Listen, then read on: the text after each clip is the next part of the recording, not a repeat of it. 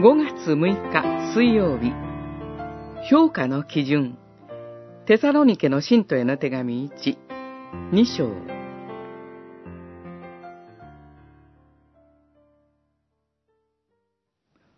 私たちは神に認められ、福音を委ねられているからこそ、このように語っています。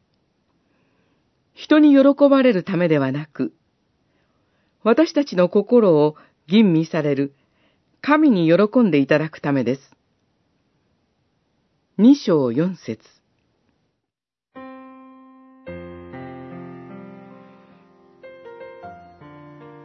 使徒パウロは多くの苦難がありながらも、福音宣教の働きを立派に全うしました。それは、どなたに喜んでもらうべきかをよく知っていたからです。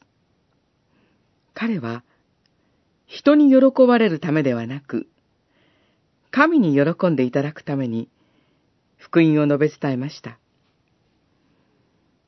不純な動機によらず、人間の誉れを求めることもなく、すべてのことにおいて、神に喜んでいただくことを考えて行動したのです。大学や高校の受験では、それぞれの科目の評価の基準があります。受験生は、それに合わせて勉強しなければなりません。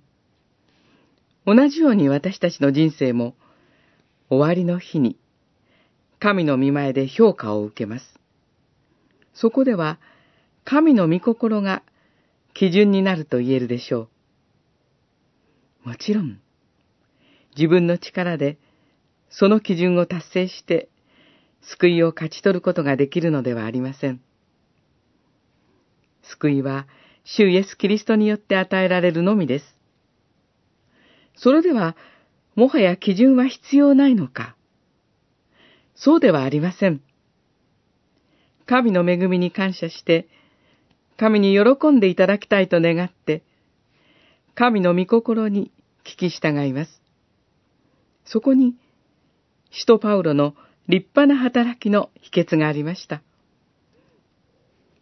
私たちも、そのために、御言葉に聞き続けます。